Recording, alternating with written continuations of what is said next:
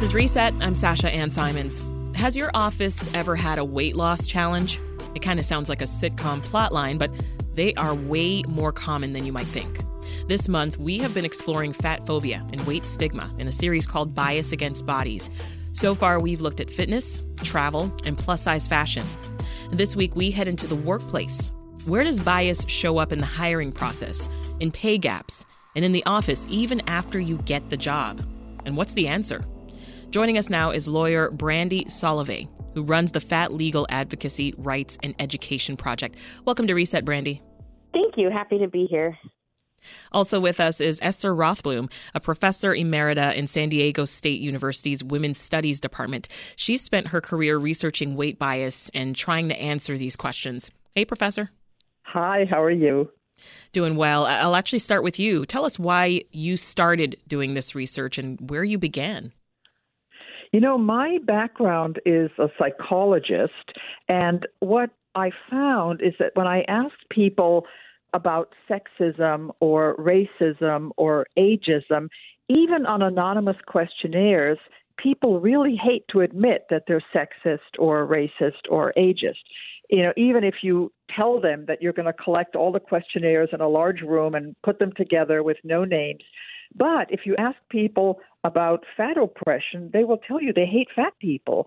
And so it was really fascinating to me as a fat woman to see that it was a way to study prejudice and discrimination directly. I didn't have to do anything that was indirect. What do you think makes folks so bold with that distinction? I think that there are very few uh, protections for fat people, and I think people will openly admit that. It's also perfectly legal to discriminate against fat people. Very few places in the world have laws that actually say it's illegal to discriminate based on weight. Brandi, let's bring you in here. How about you? I mean, how did your experience lead to an interest in weight bias? So in law school, I was actually lucky enough to be introduced to these concepts and this law, and I went to a public interest law school, and I'm a person with a disability, and I'm a fat person, and, you know, I've had to advocate for myself through my life, and I had to do a lot of advocating for friends and family members around these issues, so, you know, it kind of came natural um, based yeah. on being an attorney. Well, let's jump into talking about hiring. How does this affect the hiring process, Professor, and, and the, the types of jobs that folks can get? Well, employment discrimination kicks in in many different levels, and research shows that fat people are less likely to be hired. They're perceived as having more undesirable traits. When they get a job, they're more harshly disciplined. They're given inferior assignments. They're paid less. They may get fewer benefits like health insurance, and they're fired for not losing weight. So in terms of hiring, what I usually recommend is it really helps if employers, rather than using in-person interviews, actually look at somebody's applications on paper. I mean, that has a whole lifetime of their qualifications, right. Or interviews them on the phone so that people are not biased by looking at somebody's appearance. And that is particularly true for women who don't have to weigh very much before this kind of discrimination kicks in. Yeah. Uh, well, talking about appearance there, Professor, you've run experiments where people were presented with two identical resumes, but with different photos, right? Talk about how you conducted those experiments and how those uh, led to the results that you just mentioned. That's right. You know, if I apply for a job and I don't get it, I really don't know who did get the job and what their resume looked like. And even if I had access to all the applicants' job resumes, you know, people's lives are so different that it would be kind of hard to figure out what the hiring committee was looking for. So the kind of research I've done and other people have done is we use the identical job resume and we accompany it with a photograph of a person that differs in weight, or perhaps even a written description. So just for example, in one study, we used a typical resume of a graduating college senior. We got these sample resumes from the Career Development Office at my university. And then we had college students rate the resume. And unbeknownst to them, we accompanied it of a photograph of a woman who either looked thinner or fatter. And what we found is that when students got the resume that was accompanied by the fatter woman, they rated her more negatively on supervisory potential, self-discipline, professional appearance, personal hygiene, and ability to do a physically strenuous job than did the students who got the identical resume, but the one accompanied by the thinner photo. And by the way, these These women were not that different in weight. I would say one weighed about one hundred twenty pounds and one weighed about one hundred fifty pounds. And yet that difference in weight wow. made a huge difference in how they were rated. That's not very different at all. Well, so, Brandi, the professor brought up the absence of law here earlier. And so that we're clear, tell us where the law stands on, on weight-based discrimination in hiring in, in the workplace. Because is this really legal? Yeah. So there are some specific states that make it illegal to specifically discriminate based on someone's size. One of those states is Michigan. Washington state has a case law, which is not an actual legislation, but based on case law, it's illegal. And there are some cities such as Santa Cruz and San Francisco that also um, make it illegal to discriminate based on someone's weight in, in those jurisdictions. But, you know, we never want to discourage someone to not reach out in case they are being discriminated against based on their weight.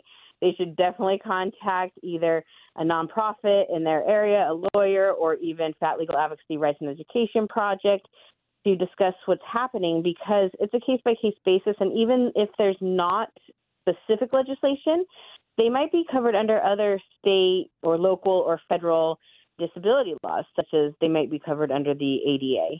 Professor Rothblum, does this bias tend to affect pay? Yes, it does. You know, there are studies that look at large population-based surveys, and uh, many of those surveys ask people for height and weight. They also ask for income, and often people fill them out year after year over time. And there's something called the weight penalty. And of course, weight is on a continuum. So typically, the more somebody weighs, the less they get paid. And that discrepancy is particularly true for women. Again, there are some studies that really find that men, it doesn't so much matter what their weight is, but for women, it kicks in at a very early level, so that even women who are underweight tend to get paid more than women who are so-called average weight. Right. Let's talk about how this shows up once you are in the workplace. Our producer spoke with a recruiter at a video game company. Her name's Michelle Duffy, and she had some thoughts about fat phobia in corporate America. Let's listen. By working at some of the coolest studios that have been out there, you walk into these amazing campuses and amazing buildings. They have free lunch. They have amazing furniture that is designer. They have these really incredible programs that promote wellness and access to care. And all of it sounds really good. But as a person of size, when you actually go into those spaces or you try to access that program or that information, there are a lot more barriers than I thought people actually were seeing. Brandi, tell us a bit more about where else this discrimination shows up in the office. Uh, discrimination in the workplace shows up, as Esther was saying, in the hiring process, as well as once you do get hired.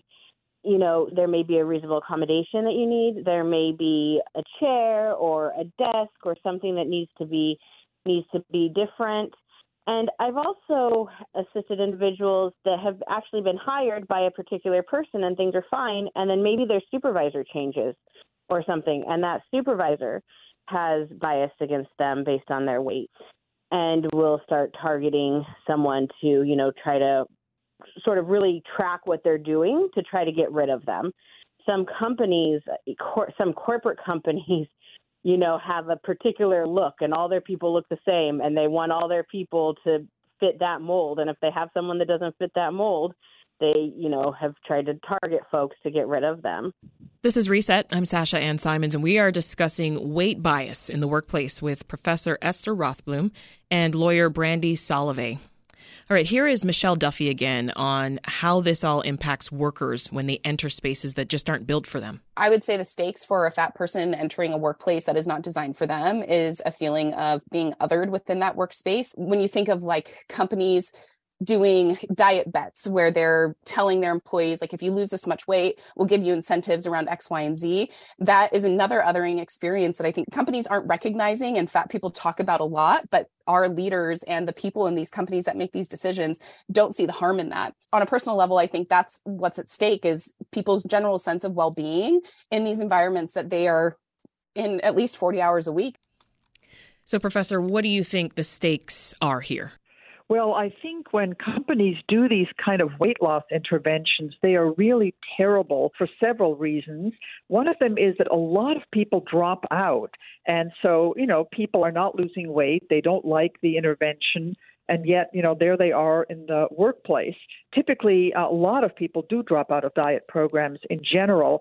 And that means that when these programs are looking at how successful they are, they're often comparing the weights of people at the beginning. And then at the end, they've only got the people who are left, the ones who lost weight, not the ones who didn't. And so I think weight loss programs are really bad because, first of all, they highlight something that can't be changed, uh, body weight.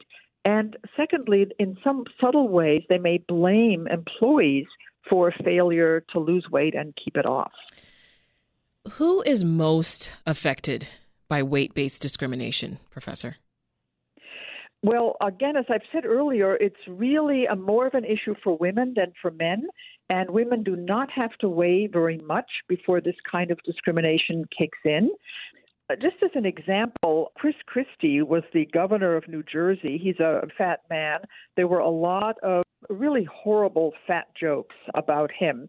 At the same time, Hillary Clinton was running for presidency. She is not nearly as fat as Chris Christie. In fact, in many ways, she appears sort of average weight, and yet there were many, many fat jokes about Hillary Clinton.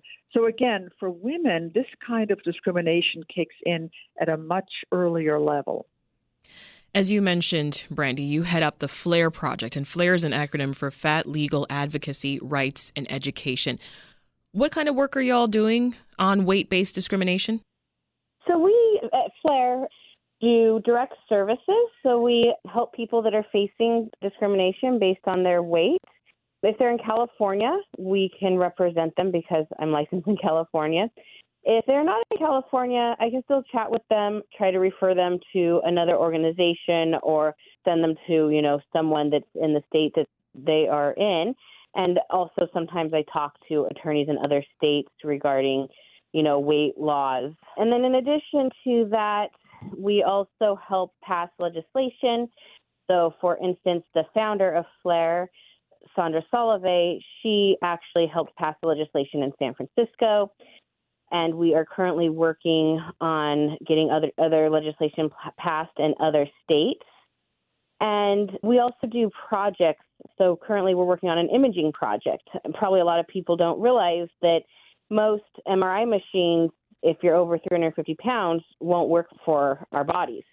Yeah. And so we are trying to work with manufacturers and trying to get imaging machines made for people of all sizes.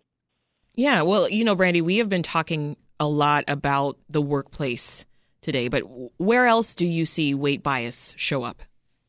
I think it shows up in all aspects of fat people's lives. So it, yes, it does show up in employment. It can also show up in child custody issues. It shows up when people are going to school. I've represented folks that are, you know, getting graduate degrees or, or even middle schools, elementary schools. Maybe they don't have desks that fit kids or school uniforms. But a, a really, really, I mean, all these issues are important, but an issue that is near to my heart and really important is healthcare. I feel like if we can't get the health care, if fat people can't get the health care they need yeah. and should be getting, then all these other things don't matter as much because it ends up, I mean, people die for not getting the treatment they need to be getting. And so we, you know, help a lot of people trying to advocate and navigate the healthcare system. I mean, there's even, for example, if you have a B M I over thirty-five, you cannot get an organ transplant anywhere in the country, even if the organ is coming from a family member or a friend of yours. Um, wow. And I've had in, I've had clients that have contacted me about this and have later actually passed away because they couldn't get the kidneys that they needed. Goodness. So I, yeah, so it definitely reaches every aspect of life. Specifically, healthcare is a, is a really big. It's a big one. Yeah. Well, I want to play one more clip from Michelle Duffy. Here she is talking about solutions when it comes to hiring. I just want a little bit. Give me a little bit. And I know that you're at least trying. I'm not asking for the moon and the stars. I'm asking to be treated like everybody else and to be given the same considerations. If companies could employ more opportunities to decrease unconscious bias or make their recruiting teams more aware of when unconscious bias creeps in, I think fat people would have a better chance at getting opportunities at workplaces. So, Professor, Michelle also told us that she thinks that there's a lot of work to be done in improving infrastructure like office furniture and layouts, some of the things that Brandi brought up earlier. What do you think employers can do to decrease fat phobia and employment discrimination in the workplace? Yeah, you know, this is a really big and difficult question because fat phobia is so present, as Brandi was saying. Um, what I would recommend is, as I mentioned earlier, that it's really important to hire employees in a way that doesn't focus on their appearance so much. Mm-hmm. I also think that when you are an evaluating employees for their performance or for promotion, to use really objective criteria. And also, you know, it's important to think about the customers or the clients or whoever is, you know, part of that company, so that any kind of pamphlets or websites or flyers really portray people of all size. So, for example, when I get a catalog in the mail for women's clothing, it's great when they show some plus-size models. It makes me realize that, yeah, I could actually think about purchasing items from right. that catalog. It's not just for young, thin women, for example. Well, Brandi, you mentioned that you've been making some legal efforts already, but what do you want to see from a policy standpoint? We are working towards legislation in Massachusetts, New York City, New York State, and New Jersey. Yeah, anything on a federal level? Anything on uh, as far as legislation? Yes. Um, we're working state by state and some cities first. Um, there hasn't been anything on the federal level yet, but hopefully in the future. And I also want to mention that definitely this, you know, we can't, this conversation cannot be complete without mentioning that all of the things we've been talking about so far disproportionately impact certain communities of color, uh, like Black and brown folks. And so I think it's very important to highlight that. Brandi Solovey is a lawyer who runs the F A T Legal Advocacy Rights and Education Project, and Esther Rothblum is a professor emerita in San Diego State University's Women's Studies Department. Thank you both. Thank you very much. Thank you. Thank you for having us.